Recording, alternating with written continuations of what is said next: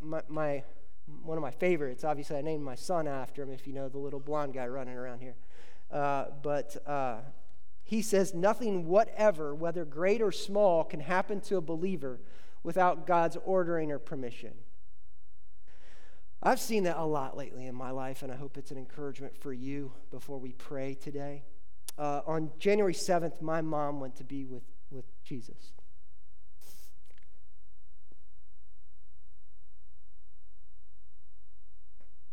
And uh, great is thy faithfulness, is what we sang as she passed into eternity.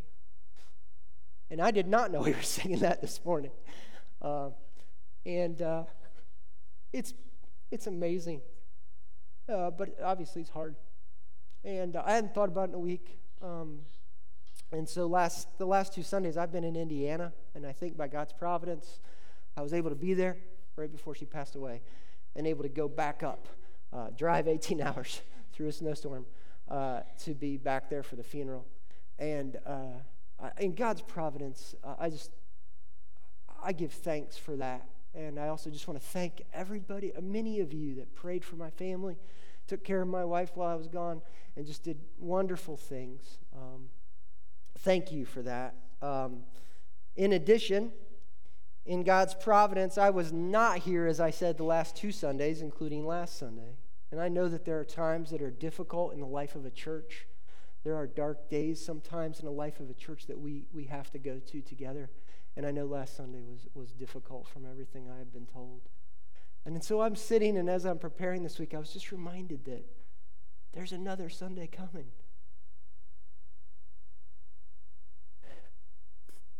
We're here. This is where we're supposed to be. Let's take joy in that. Let's come together in that. Let's. Let's remember that God's mercies are new each day for each of us that know Him.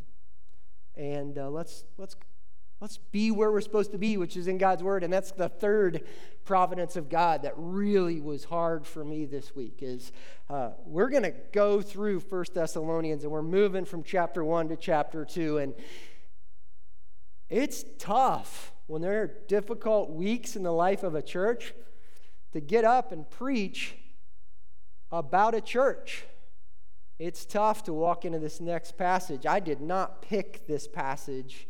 I was asked to speak this Sunday and asked to take the next passage, and so I will because we believe that God works through that.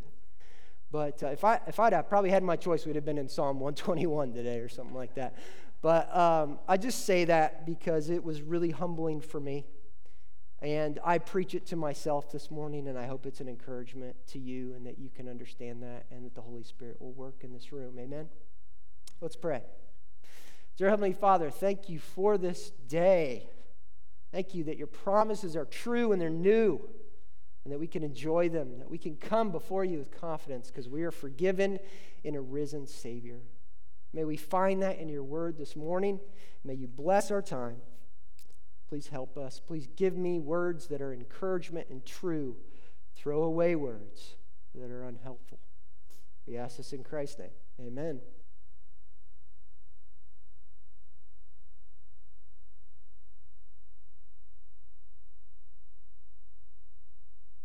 Well, as I said, the day after uh, my mom died, I was up in Indiana, and uh, there's a lot to do you don't even i didn't even realize it you're planning a funeral within hours of her passing and you're trying to figure out how family's going to come in. I had to get back on an airplane get back to florida so i could turn around and drive back up to indiana and i'm realizing i need to get home.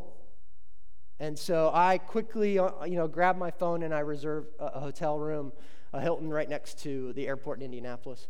And i say goodbye to my brother and sister and then i head off to indy and uh, as I'm driving, I'm getting a phone call. And I'm like, oh man, there's so much going on. There's so many distractions. And you, you know, there's people that are calling you that never call you, like, oh, I guess I should answer it. And as I answer it, I hear this voice at the other end of the phone. It's this really nice voice, this nice man. And he says, hello, Bob. I just, I, I want to let you know, uh, that, congratulations. You have been awarded because of your loyalty to Hilton and your recent reservation, I am offering you a free four day, three night vacation in lovely Orlando or Las Vegas. And then, without seemingly taking a breath, the man just started asking me questions like, Where do you like to vacation, the mountains or the beach? Uh, how many kids do you have? What do they like to do? They like the pool? Do they like to go to Disney? What do you, you know, and all these things to where I'm finally just like cluing in as I'm driving. And I politely interrupted and said, Thank you for your phone call. I'm not interested. Have a nice day. Klein hung up. I had not won anything. I was not special. That was not real. He did not care for my kids or whether or not they liked the swimming pool. That was a telemarketer. Anybody get frustrated by telemarketers? All right, we can all agree on that. Do they make you kind of feel grimy? Sometimes frustrated, sometimes hoodwinked. You know they're not authentic, you know they're not real. You know they're selling something. Hopefully the guy is going to make commission, I guess. Well, that phone call in that moment has some relevancy for what we're about to understand in, in 1 Thessalonians as you turn to chapter 2 this morning. Because what's happening is after a whole first chapter of Paul encouraging all the wonderful, amazing things that little church is doing in Thessalonica, he now has to turn his attention to some of the problem because there's people in that church and there's people in that area of Thessalonica that are saying, Paul's not real. Paul's trying to take advantage of you. Paul's being greedy. Paul is, in essence, an ancient form of a telemarketer. And that's what he's having to address. And he's trying to do that because he knows what matters is that this little church who's doing so well by God's grace, that they would stand firm, that they would walk worthy, that they would do well because the conflict was already there and it was only going to get worse for them. And they needed to know that they could trust that there was reality, that it was authentic. And so he's addressing that if you if you look. I want to give you context too where we've been. I'm so thankful for Pastor Jose. But as Paul and Silas and Timothy visited, as we just read, um, they were only there for three weeks. Two things were happening. Number one, conflict with angry Jewish leaders. Started in Philippi, they were in prison, got out, went to Thessalonica, and getting chased, drug out in the street, Jason, and then they even get followed to where they're going next. That's happening the whole time. It is chaos in that church while they're receiving the gospel of Jesus Christ. And secondly, the gospel was preached and people believed. And I don't mean just some people. There, as you read, there were Jews, there were, were Greeks, there were prominent women. These are groups that aren't supposed to get along, but their lives were changed because the gospel worked. It was real. And so that's happening as we see that. And, and as Jose reminded us, we see that this church already is, is doing, doing well. So after he's left, they're in Corinth, he's writing this letter back to them. He's like, Your faith has led to good works, as Jose said. Like, your faith has fruit. That's awesome. Be encouraged. He says that you've been motivated by God to be a, have a steadfast hope. Please hang on to that, he tells them. And then obviously that the, the preaching, God's word, the gospel, it came in word, it came in power, it came through the Holy Spirit, and it led to conviction in their life. But this is a possible breaking of that. This could hurt that. This could discourage that, and he's got to address it. And so please read with me in verse 1 of chapter 2. For you yourselves, brothers, know that our coming to you was not in vain. But though we had already suffered and been shamefully treated at Philippi, as you know, we had boldness in our God to declare to you a gospel of God in the midst of much conflict. For our appeal does not spring from error or impurity or any attempt to deceive, but just as we've been approved by God to be entrusted with the gospel, so we speak, not to please men, but to please God, who tests our heart. For we never came with words of flattery, as you know, or with pretext of greed. God is witness.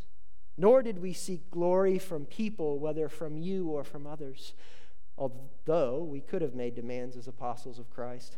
But we were gentle among you, like a nursing mother taking care of her own children.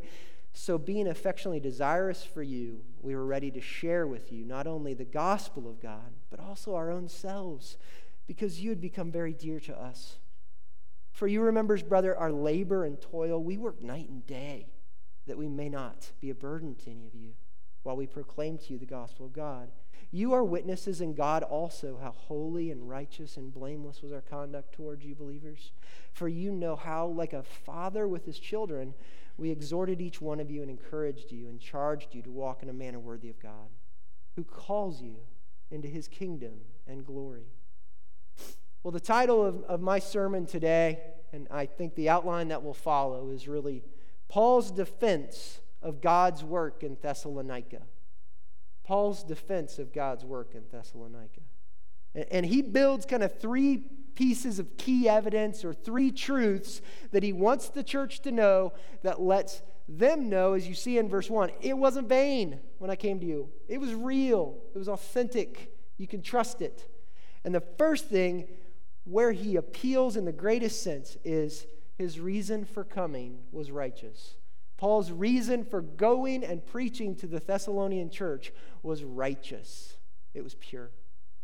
Well, what was his reason for going? Pretty simple the gospel of Jesus Christ.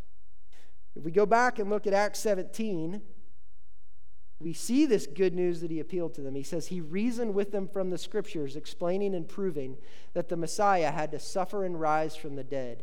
This Jesus I'm proclaiming to you is the Messiah.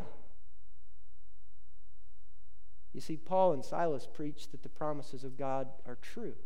They preached that you can find in Scripture what these promises are. And they were made. And they were made to believers. And they were fulfilled when Christ came as a baby, as the Messiah, as Emmanuel, as God with us and he lived fully man and fully God. And he lived a perfect life, and he had to suffer. He had to suffer in a life in which there was nothing that would draw us to him. He had to suffer in his life and being tempted to the fullest sense. And he had to ultimately suffer by dying a death on the cross, a death where he took our sin a death where he took the sin of those in Thessalonica. And he did it willingly for the glory of God and the love he had for me and you and the Thessalonian church. And he died. And he died and he was dead and he was buried. And the, sab- the substitute, the sacrifice, his death in our place, it worked. It satisfied every wrath of God towards our sin that know him, and he he rose from the grave and he's alive. That's what they preached. That actual message was everything Paul wanted this church to know. And that is everything we need to know today. That is everything. Friends, the promises of God are real. We're sinners.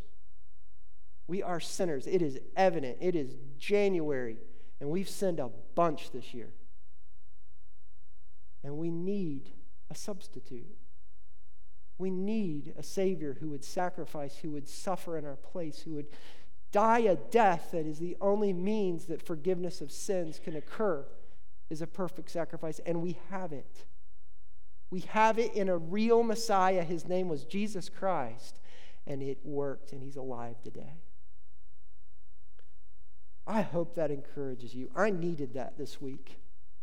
I hope you need it today. I hope it makes you in your heart say, uh, whatever's happening in my life, amen. I have hope. Whatever wrong I've done, amen. I can be forgiven. May that encourage all of us today. Well, because he was so wrapped in what was a pure message that was what Christ had done, that the Messiah was real. You see also here in verse 2 that that gave Paul boldness in the message, that he came with a true message and he was ready to, to speak it. It says in verse 2 We had boldness in our God to declare to you the gospel of God in the midst of much conflict. It was rough. In fact, if I'd have been in prison and there was an earthquake, and got out because and I'm being persecuted, I probably could have used the 4 days and 3 nights at a Hilton to be honest with you. But Paul goes straight to Thessalonica. I love what Burkitt says of this passage related to the boldness of Paul. The apostle calls his boldness a boldness in God because a boldness for God and from God. It was not barely a fruit of natural courage, but it was a zealous boldness in the cause of God, and it proved to be convincing as well as a courageous boldness. It is one necessary prerequisite and qualification in the ministers of God in order to the rendering of their ministry fruitful and successful that a wise, humble, zealous, and convincing boldness be found with them in their delivering the truths of God unto their people. He says, We were bold in our God to speak to you the gospel of God. I love that thought. I needed that thought this week. Paul was coming, and he was coming with everything in him zeal, passion, central most passion in his life, because he believed in God.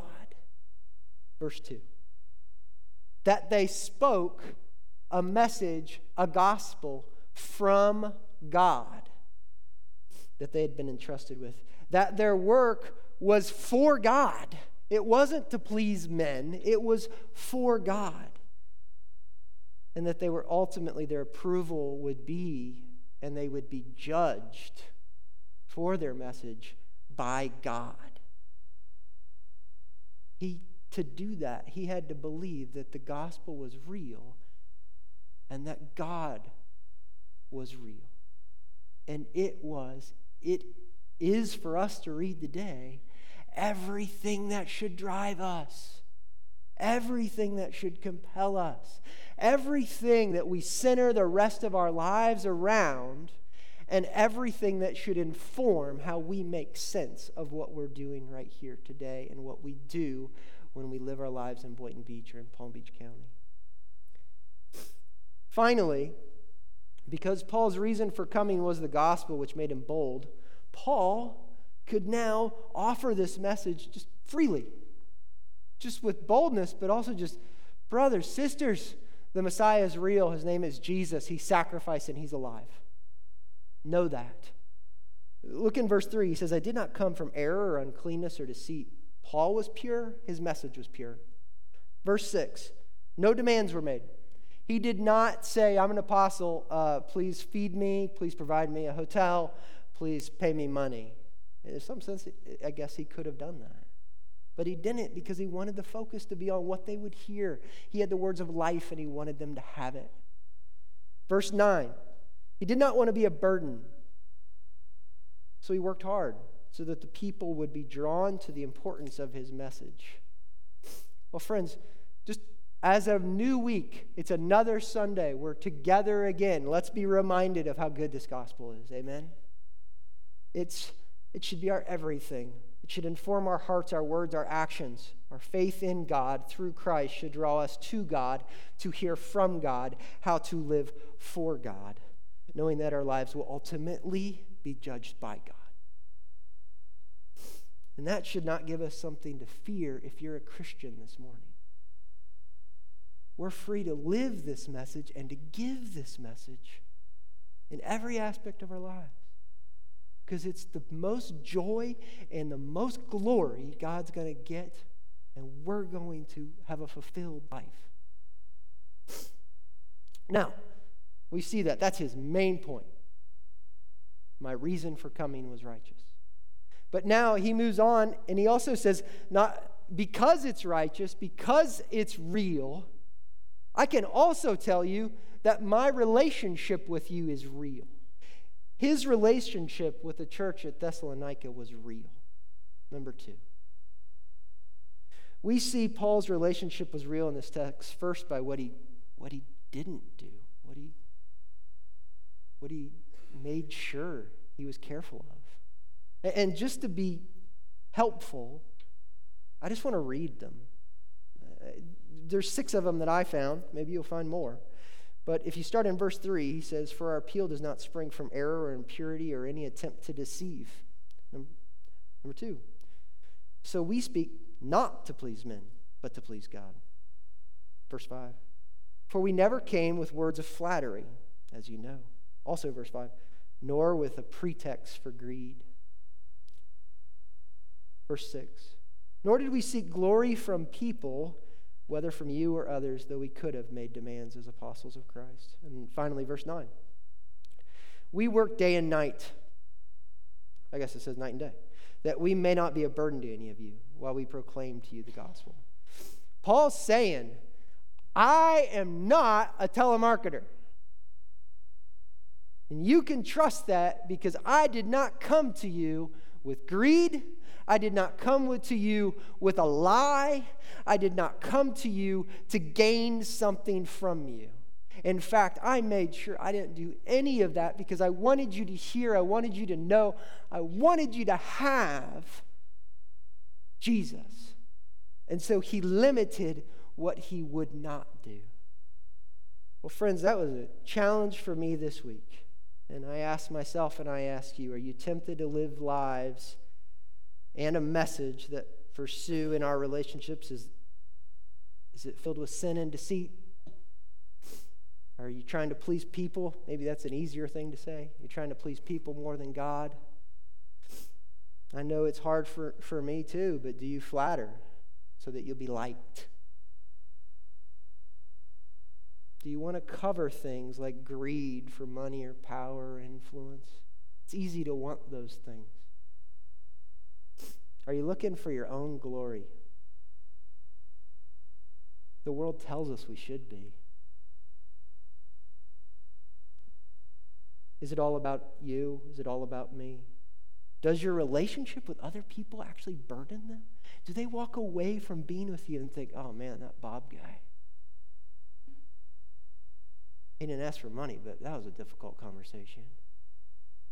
Or is it an encouragement?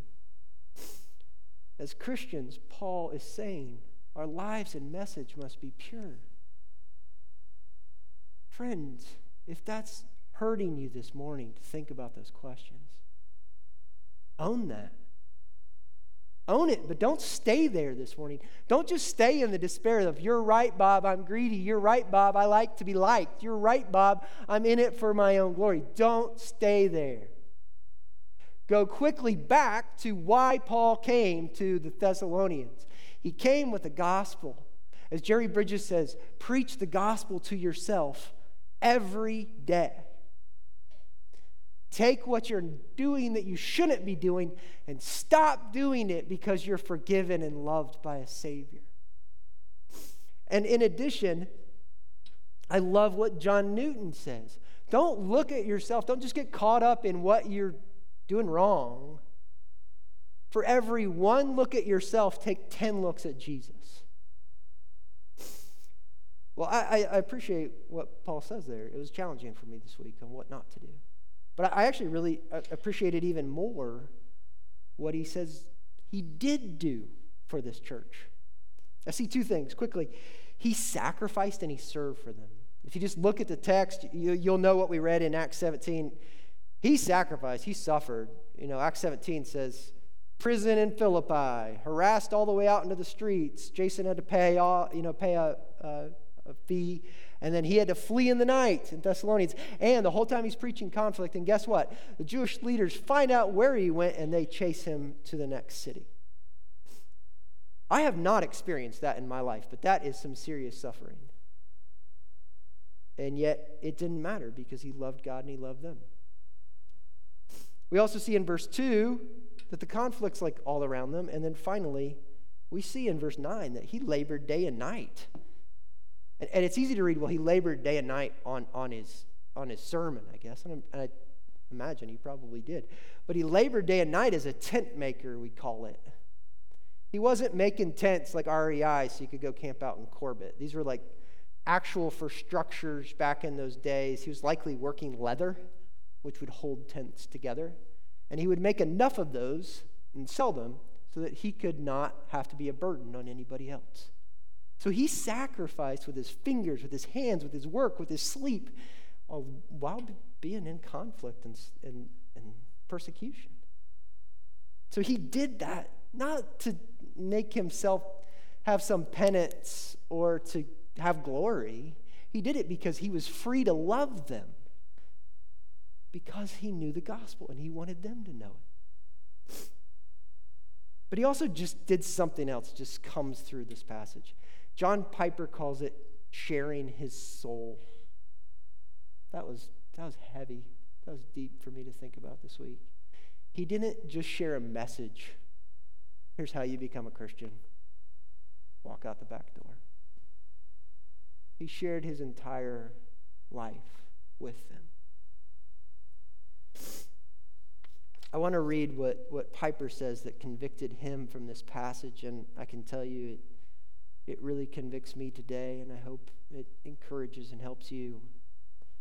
He says, What this text has done for me, and I hope it does this for you, is to say over and over again, year after year, don't ever think, John Piper, don't ever think, Bob Lutz, don't ever think, First Boynton, that you can live a hidden, isolated, or unaccountable life, that you can share your message and not yourself. Be authentic, be real, be what you are. Hide nothing, no posing, no posturing, no affectation or pretense. Share with your people not only the gospel, but your own soul. God will be the final judge of this, but I commend myself to every man in conscience. I have nothing to hide from you. Wow, that's, that's so good and so hard, but it's what we need. So I ask myself, am I so moved by what God has done that I let myself to be so moved to love the people in this room, the people in Boynton Beach, the people at work, am I stirred up in a way because it's real? It's my soul.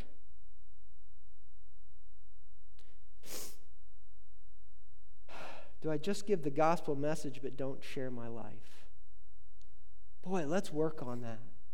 What, what a great thing for Thessalon- the Thessalonican, the Thessalonians to be. And what a great thing for the Boyntonians to be right? Let's be that this week. Well, because of Paul's defense, his reason for coming was righteous and his relationship was real. Paul rested his defense that his coming was in vain or inauthentic by pointing to the results of God's work in the lives of the Thessalonians.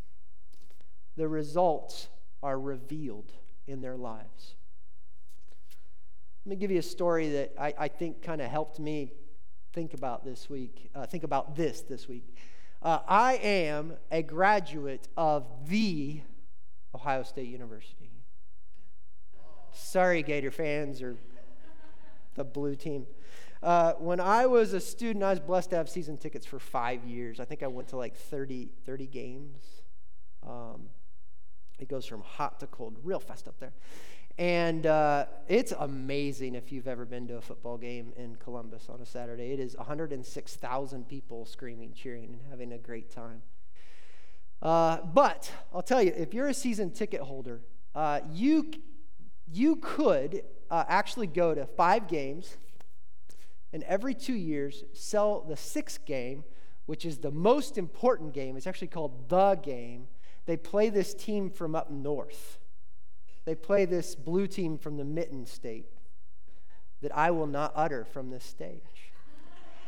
And that ticket alone, you could sell and not only make all your money back for your season tickets, you probably double or triple your money. And people do that. In fact, lots of people do that. They sell tickets. In fact, that ticket is so much in demand that people go to like Kinko's and make fake tickets. And they try to hawk them on StubHub. They try to hawk them at the streets. And so there's just chaos going around with this game against this evil team.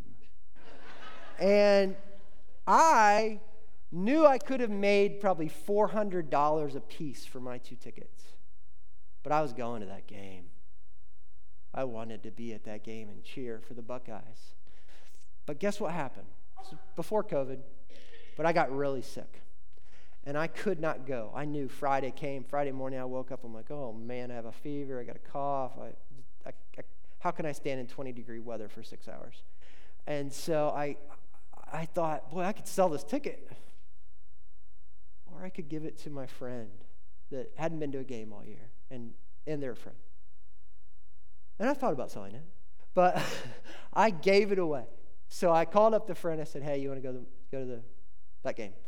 And uh, they said, "Yeah." And so, stick with me here. There's a point to this story.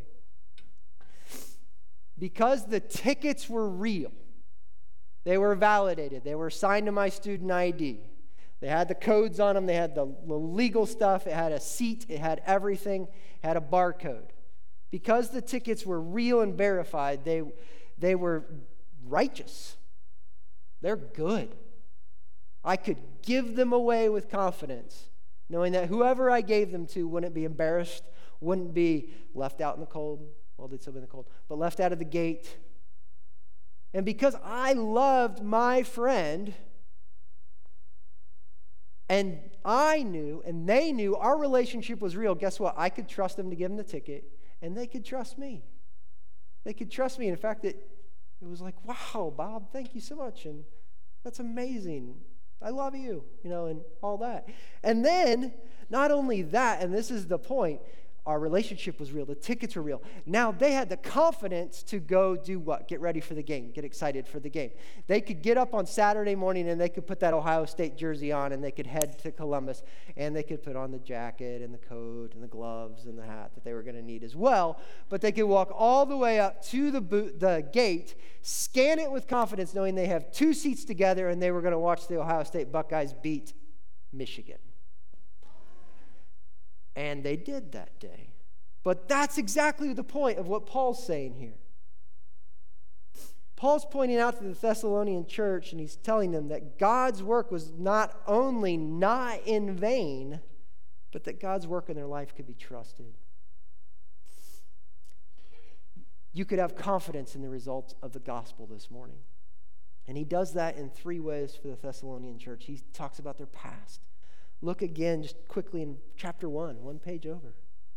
He says, For not only has the word of the Lord sounded forth from you in Macedonia and Achaia, but your faith in God has gone forth everywhere so that we need to not say anything. For they themselves report concerning us the kind of reception we had among you, and how you turned to God from idols to serve the living and true God, and to wait for his Son from heaven, whom he raised from the dead, Jesus, who delivers us from the wrath to come. When I came, you believed, you trusted in Christ in the past. He's calling them right now in the present. He's calling them in verse 11 and 12, if you look at chapter 2. He's saying, I love you. Walk worthy of the calling, walk worthy of God. You know the gospel, you believe the gospel. Now live the gospel. Do it now. Hold to it, stand firm. And he calls them in the present. And then finally, as spoiler alert, this is where we're going with the rest of First Thessalonians. He's going to talk about their future. He's going to talk about what's to come. He's going to point them to a secured future in Jesus Christ, who is the King, and he will usher in his kingdom. I love verse 12 here, where he actually uses the word call instead of called. Because if you think about Paul and you see that call word, it's usually always in the past tense. I have been called to be an apostle. You who were called, you were also predestined. You were, you know, it's it's secured, but this is different. And it gives me that excitement for what God's going to do. I hope it does that for you today. You see, in Christ's sacrifice on the cross, offered to God the Father on our behalf, is secured. But it's still at work today. It's still at work today in what the Holy Spirit's actually doing, what I pray in this room, what I hope and see He's doing in your lives. And I've seen it when we've seen baptisms. We see you faithfully living. And what He's doing when I think about the fact that, you know, when we go and we die, if we have faith in Christ, we will be with him. It's, it's pivotal for us to hear that today. Do you look at the results of God at work in your life? Have you reminded yourself of the joy of your salvation? Have you confessed your sin today? – humbled yourself and asked God to allow you to walk worthy of Him. And are you looking for a greater reality than what you see right here? Are you hoping for heaven? I've been thinking about that a lot lately. I've been thinking about that as I attended my mom's funeral, and it's just it's just such a good reminder. It it changes our perspective. Take time to think about your security in the kingdom of Jesus Christ today.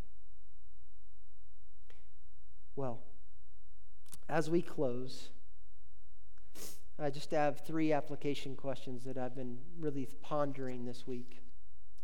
Number one, what is the reason for and message of your life? Is your reason for living and the message to others to, uh, for others to see from your life about you? Is it about stuff or is it about something greater? Will your reason for living and the influence of your life die when you die?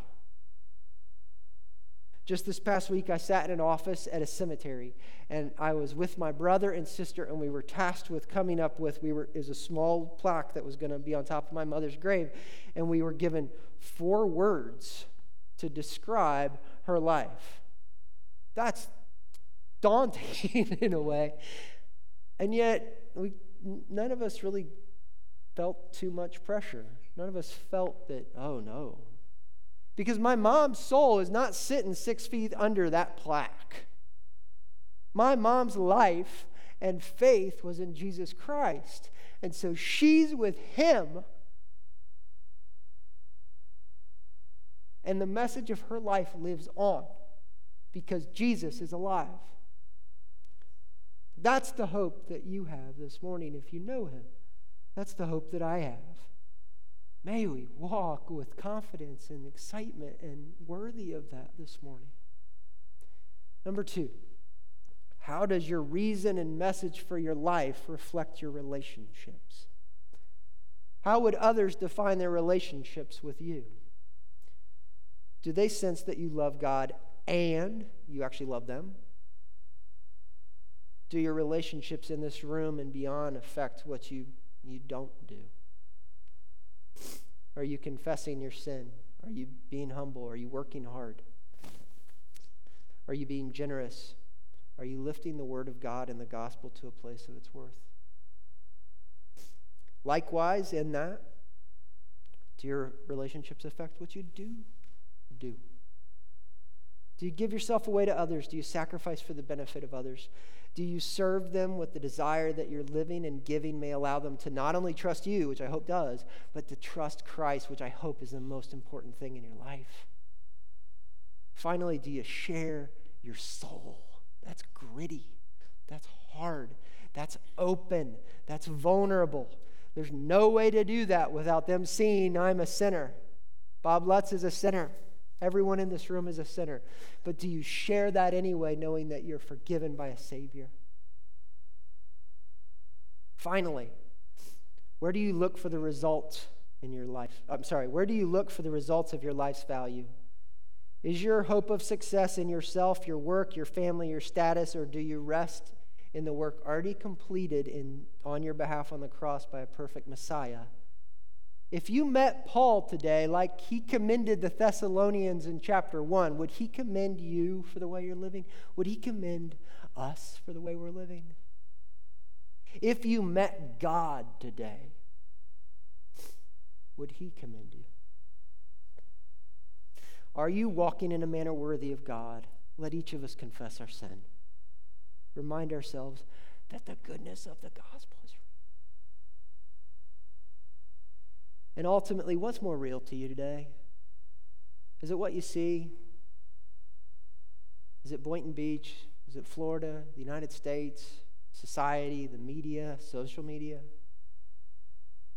Even good things like your family, your friends, your passion, or even this local church? Or are you hoping for, are you clinging to this fact we're called and are being called to citizenship in the kingdom of heaven. To be with, now in spirit, and to ultimately be in person with the King, with Jesus. Let's hope for this, friends. Let's strive for this. even imperfectly, even as we do it again next Sunday, even as we live our lives this week. I learned something this week uh, about my mom. Four years ago, uh, she went through a very difficult time in discovering my dad's infidelity, and, and they were divorced. And for the past four years, she had been memorizing a hymn, and I never knew it because it was something she needed to cling to as she hoped for God. And I just want to end with that because I want us to cling to a gospel that is real that will then build relationships that are real, that will give us a hope for heaven, which is real. So let me read the last verse of this hymn, and then I'll pray. Whate'er my God ordains is right, here shall my stand be taken. Though sorrow, need, or death be mine, yet I am not forsaken. My Father's care is round me there. He holds me so I shall not fall. And so to him, I leave it all. Let's pray. Dear Heavenly Father, I thank you for the truth of your word and the grace of the gospel of Jesus Christ. Thank you that it's real. Thank you that we can be real because of that and that we have the hope of being fully real with Jesus. God, work in us today and help us. We ask in Christ's name. Amen.